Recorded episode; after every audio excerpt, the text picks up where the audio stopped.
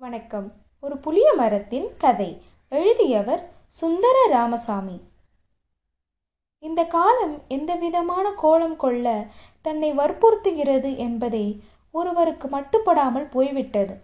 எத்தனை துர்தஷ்டம். கடவுளின் ஆணைகளில் மீற வேண்டியவை எவை எவை என்பதும் மட்டுப்படாமலே இருக்கிறது.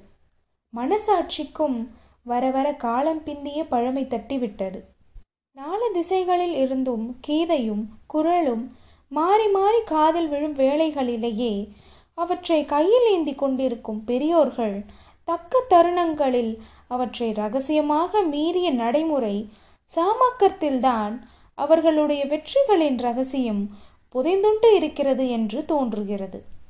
முழுக்க முழுக்க நம்பி கண்களை மூடிக்கொண்டு பின்பற்றினால் அதே கதியாகிவிடுவோம் என்ற பீதியும் மனசை பிடித்து ஆட்டிக்கொண்டிருக்கிறது.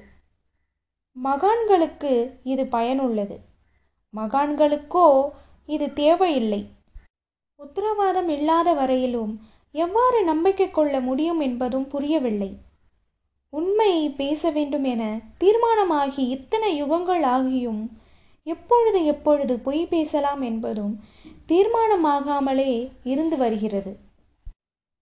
எப்பொழுது எப்பொழுது பிறரை ஏமாற்றலாம் விதிவிலக்காக வேணும்.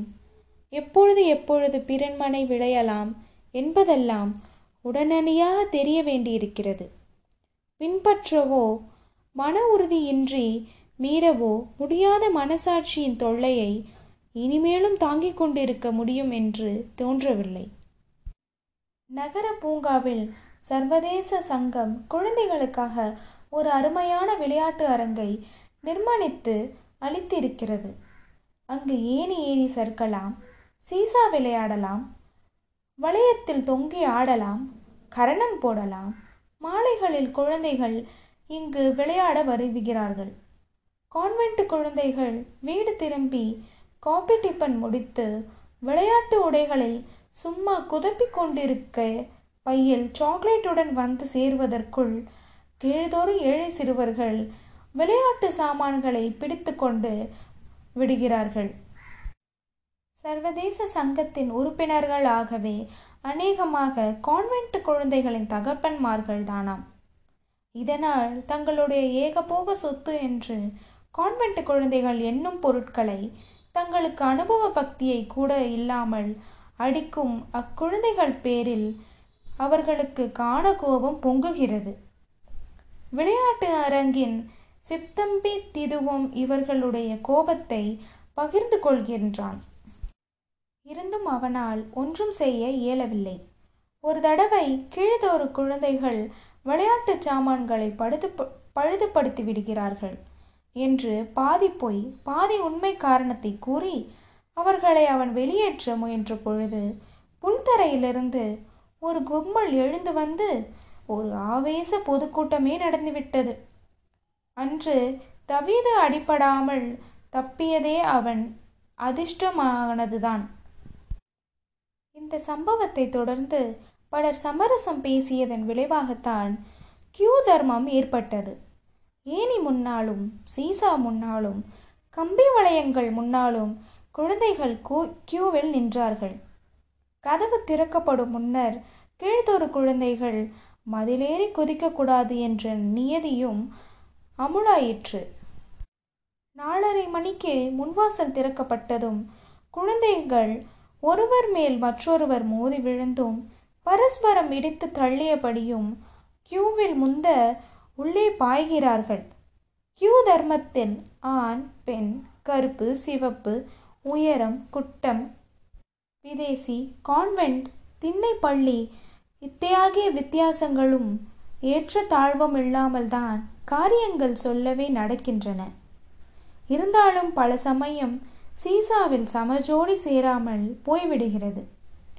பழப்பழம் குழந்தையின் முனை தரையை விட்டு கிளம்ப மறுக்கிற பொழுது சேனி அந்தரத்தில் ஆசாகப்பட்டு கொண்டு மும்முழுகிறது. இவ்விரு குழந்தைகளுமே ஏற்ற சமஜோடி கியூ வளர்ந்து கூட கியூ தர்மப்படி முந்தியவருக்கு முதலிடம் என்பதற்கு மேலாக எவ்வித சலுகை அளிப்பதும் சாத்தியமற்ற காரியம்தான். மேலும் மேலும் வரிசைப்படி முரண்பட்ட ஜோடிகள் இணைந்த வருகையில் சீசாவும் விளையாட்டு இன்பமும் ஸ்தபித்து விடுகின்றன. எனினும் இதற்காக மாற்றம் எதுவும் தெரியவில்லை. எந்த அமைப்பிலும் சிறு குறைகளும் இருந்து கொண்டுதான் இருக்கிறது. கியூவில் குழந்தைகள் வெகு நேரம் நிற்கிற பொழுது சோர்வடைந்து விடுவது இயற்கைதான்.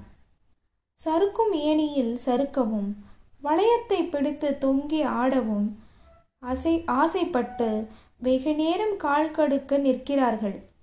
அவர்கள் உடல் பரத்தை ஒற்றை கால் மீறத்தொற்று சரிந்து நிற்கிறார்கள்.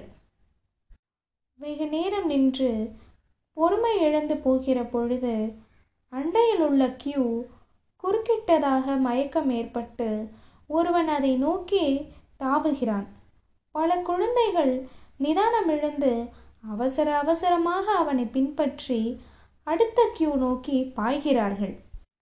இவ்வாறு ஏக காலத்தில் பல நிறம் மாறுவதால் சென்று சேர்ந்த கியூ நீண்டு நீன்றியிருந்த கியூ குறுக்கி விடுவதைக் கண்டு மீண்டும் பழைய கியூக்கே திரும்பவும் வந்து சேர்கிறார்கள்.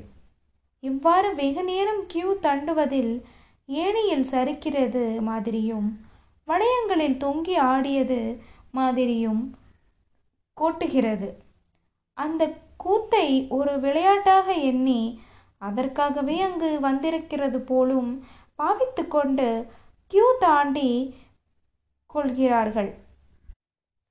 பிறகு களைப்பு மேலிட்டு சோர்ந்து போய் நின்ற இடத்திலேயே நிற்கிறார்கள்.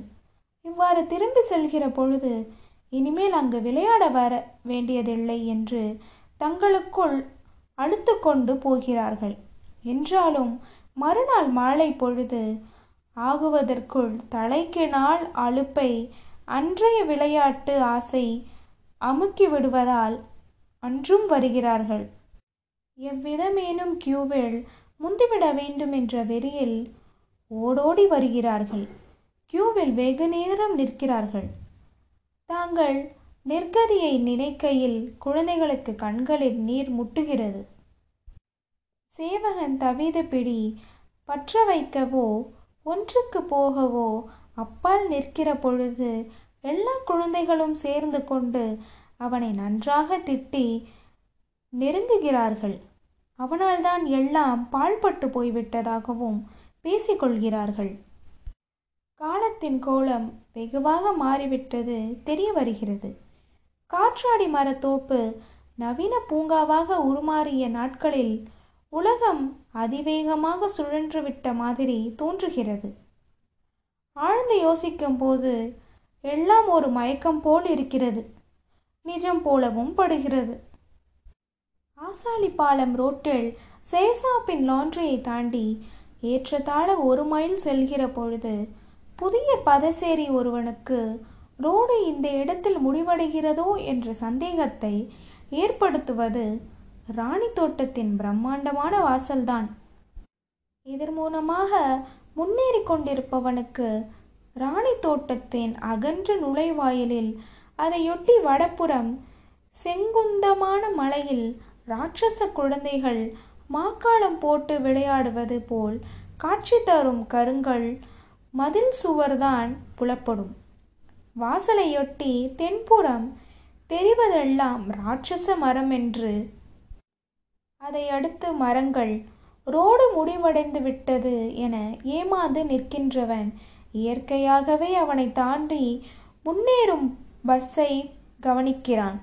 அவனுடைய கற்பனையின்படி பஸ் ராணி தோட்டத்தின் கருங்கல் சுவரில் முட்டி மோதாமல் தோட்டச்சுவரை நெருங்கியதும் காணப்பொழுதில் மறைவது அவனை வியப்பில் ஆழ்கிறது.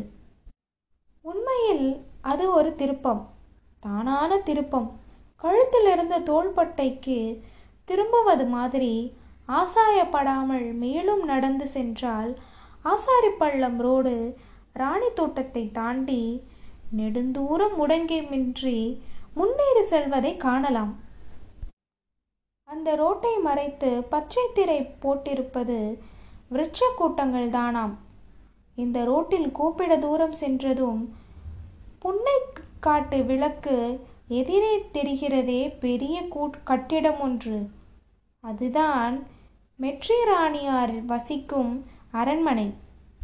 திங்கட்கிழமைகளிலோ அல்லது வியாழக்கிழமைகளிலோ காலை ஆறு மணிக்கு எல்லாம் ஆசாரிப்பாளம் ரோட்டில் நின்று கொண்டிருந்தால் ஏழை குழந்தைகளின் பட்டாளம் சாரி சாரியாக அணிவகுப்பை காணலாம். விடியற்காலை வேளையில் பலவந்தமாக கலைக்கப்பட்ட துக்கம் விழிகளில் விழிய வீட்டிலிருந்து விரட்டப்பட்ட குழந்தைகள் கிழிந்த சட்டைகள் கிழிந்த ஜிப்பாக்கள் பாவாடைகள் சடை சிரங்கு பரட்டை கட்டி இந்தியாதி. சின்னஞ்சிறு குழந்தைகள் கூட பெரிய பாத்திரங்களை தூக்கி கொண்டு செல்கின்றன. அதைவிடவும் பெரிய பாத்திரங்கள் அவர்கள் வீட்டில் இல்லை என்று நினைக்க வேண்டியதாக இருக்கிறது. கிட்டத்தட்ட இரண்டு ஆண்டுகளாக மேற்று ராணியார் அரண்மனையில் குழந்தைகளுக்கு பெரிய பாதிரியார் பால் விடுகிறது. ஆரம்பத்தில் கிறிஸ்துவ குழந்தைகள் மட்டும்தான் சென்று கொண்டிருந்தனர். மற்றவர்களுக்கு பயம். பாலை கொடுத்து மதத்தை மாற்றி விடுவார்களோ என்று. ஏழைகள்தான் என்றாலும் பவுடர் பாலுக்காக மதத்தை விற்று விடுவார்களா என்ன?